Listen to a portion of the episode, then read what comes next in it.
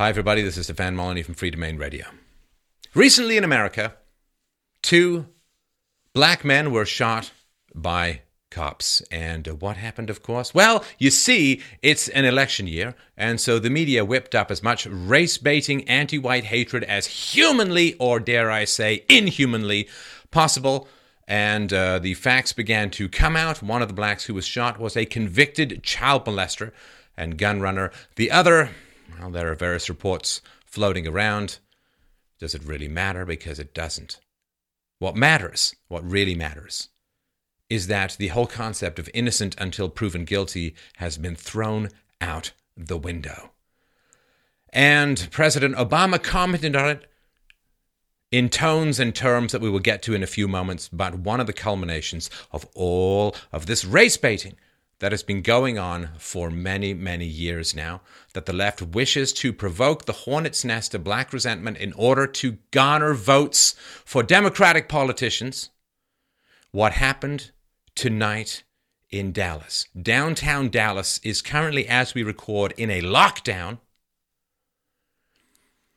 It is reported that two snipers using advanced tactics triangulation methodologies from elevated positions have assassinated, not shot, assassinated 11 cops.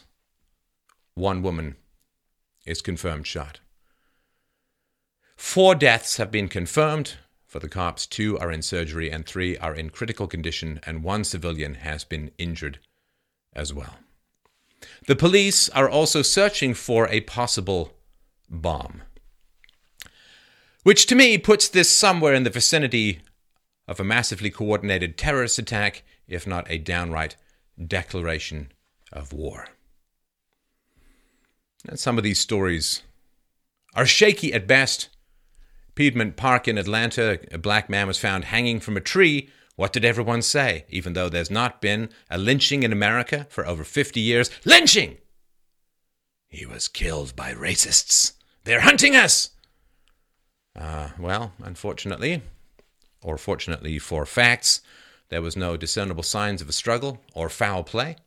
Medical examiner, examiner concurred that the death was consistent with a suicide. So basically, America is being divided into two groups those who believe race baiting narratives, and those who, like myself, have a high flaming Berlin Wall of skepticism with regards to these stories starting to become like listening to women complaining about fraternity rapes. Yeah, maybe it happens, but boy, there's a lot of crying wolf going on. Do people care about people being shot and killed by the police? Young, unarmed people? No. June 25th, an unarmed 19 year old white man was shot and killed by police. Who cared? See, that doesn't get the Democrats votes this story, this victimization. Ah, the blacks, they're victims, victims, victims, victims, victims. What are the facts? Well, in 2013, a black was six times more likely than a non black to commit murder.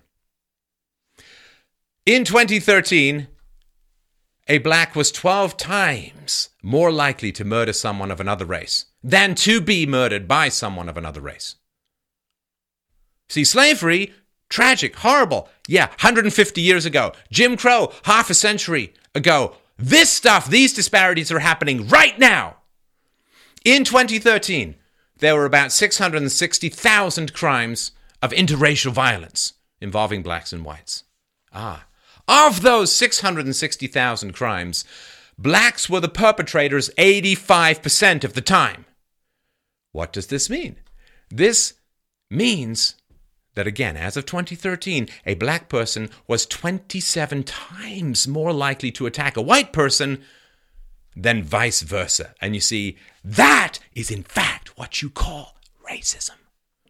And victimization, it just points a little bit different than what is constantly claimed.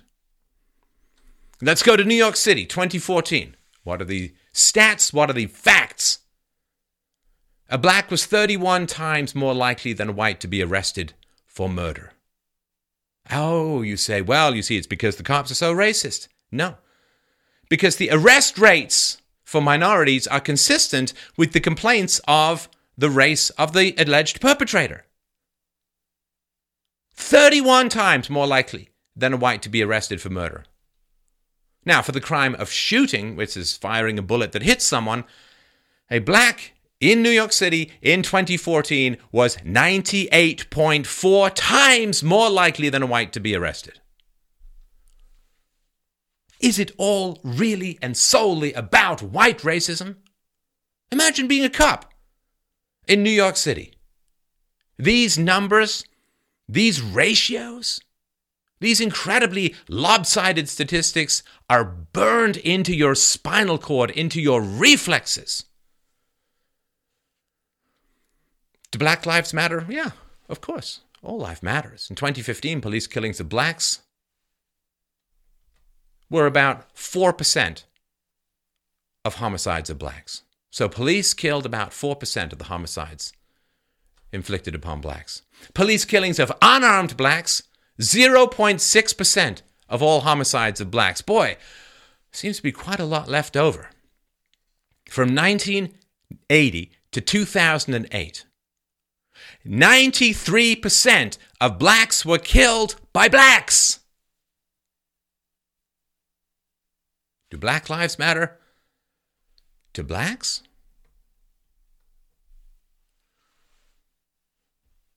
Ah, you say, well, but blacks get shot by cops at higher ratios than whites.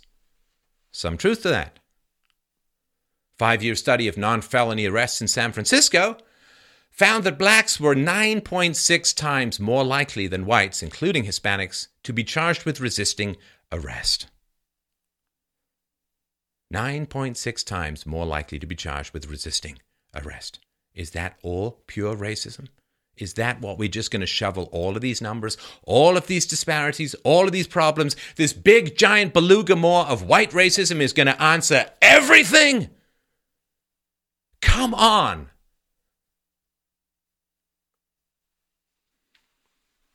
If it's racism, how about this?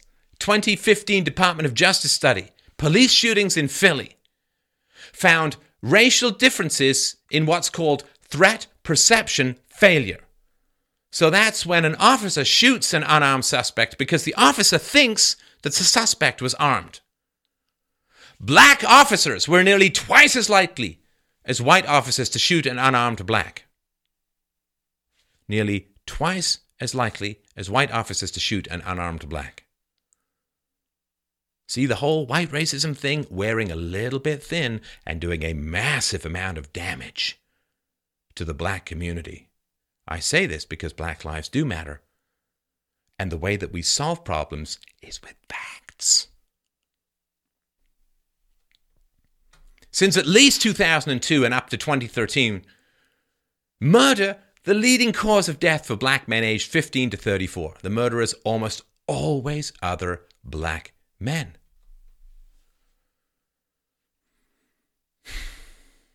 A 2015 study of American men that was based on the National Longitudinal Study of Adolescent Health found that if you control for IQ and lifetime records of violence, you completely account for all racial differences in arrest rates.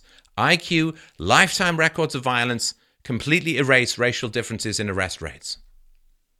Now, these are the facts. There is a troubled, dysfunctional community producing a vastly disproportionate number of criminals who resist arrest these are facts. If these are the behaviors of significant proportions of the black community, is it always and forever only irrational, unjust, crazy racism from outside the black community that is the only cause and only source of problems? If you say yes, you're a racist. Obama weighed in from Poland. And he said, All Americans should be deeply troubled by the fatal shootings of Alton Sterling in Baton Rouge, Louisiana, and Philando Castile in Falcon Heights, Minnesota. We've seen such tragedies far too many times, and our hearts go out to the families and communities who've suffered such a painful loss. Although, he said, I am constrained in commenting on the particular facts of these cases, I am encouraged that the U.S. Department of Justice has opened a civil rights investigation in Baton Rouge, and I have full confidence in their professionalism and their ability to conduct a thoughtful, thorough, and fair inquiry. But regardless of the outcome of such investigation, what's clear is that these fatal shootings are not isolated incidents. They are symptomatic of the broader challenges within our criminal justice system, the racial disparities that ac- appear across the system year after year, and the resulting lack of trust that exists between law enforcement and too many of the communities they serve. See what he's doing here? You see what he's doing? Any problems in the black community? Any problems with a culture of violence? Any problem with addiction to criminality? Any problems with single motherhood? Any problems with drug addiction? Any problems with not getting work? No! Never ever talk about any problems within the black community because then they might not vote for the Democrats, you see? So, this is what the Democrats will never do. These supposed racial egalitarians think that the black community is such a fragile and hysterical house of cards that it, the truth will hit it like a tornado on a penguin. Why can't people tell the black community the truth, the facts? Well, if you don't tell an entire group the facts, if you think they can't handle the truth, you're a racist. And this cancer of leftist racism has been re emerging for the past few hundred years in the West. And it is time we stared it in the face and called it for what it is racism. Obama said, All Americans should recognize the anger, frustration, and grief that so many Americans are feeling feelings that are being expressed in peaceful protests and vigils. Michelle and I share those feelings.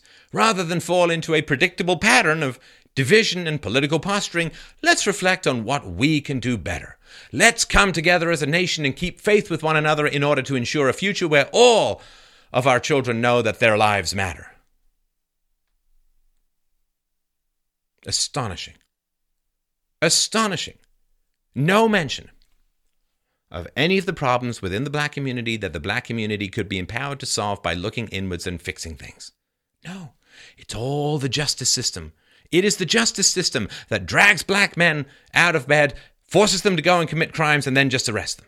All the white people do is wake up every morning, brush, we brush our teeth, we comb our hair, and we say, Gosh, how can I possibly convince someone to commit a crime today? Hot tip, we're kind of busy don't have time. Now, why is all of this race baiting seething up? Well, it's an election year. It's an election year, just like it was in 2012. A day or two ago, Hillary Clinton got smacked down by James Comey, the head of the FBI. He outed her directly as being an outright liar to the American population for the past 14 months, saying she never sent or received any classified email saying she cared about national security. He said she did send and receive classified emails, and she was ridiculously careless with security. So James Comey outed Hillary Clinton as a liar and somebody who was careless with the national defense secrets of the United States. So what happened? Well, the leftist media had to sp- spark a race war to cover her tracks. That's why all this is happening. This is why, as predictable as dawn, all these stories cut coming out, coming out, coming out, pumped, pumped, pumped. The Queen is going down.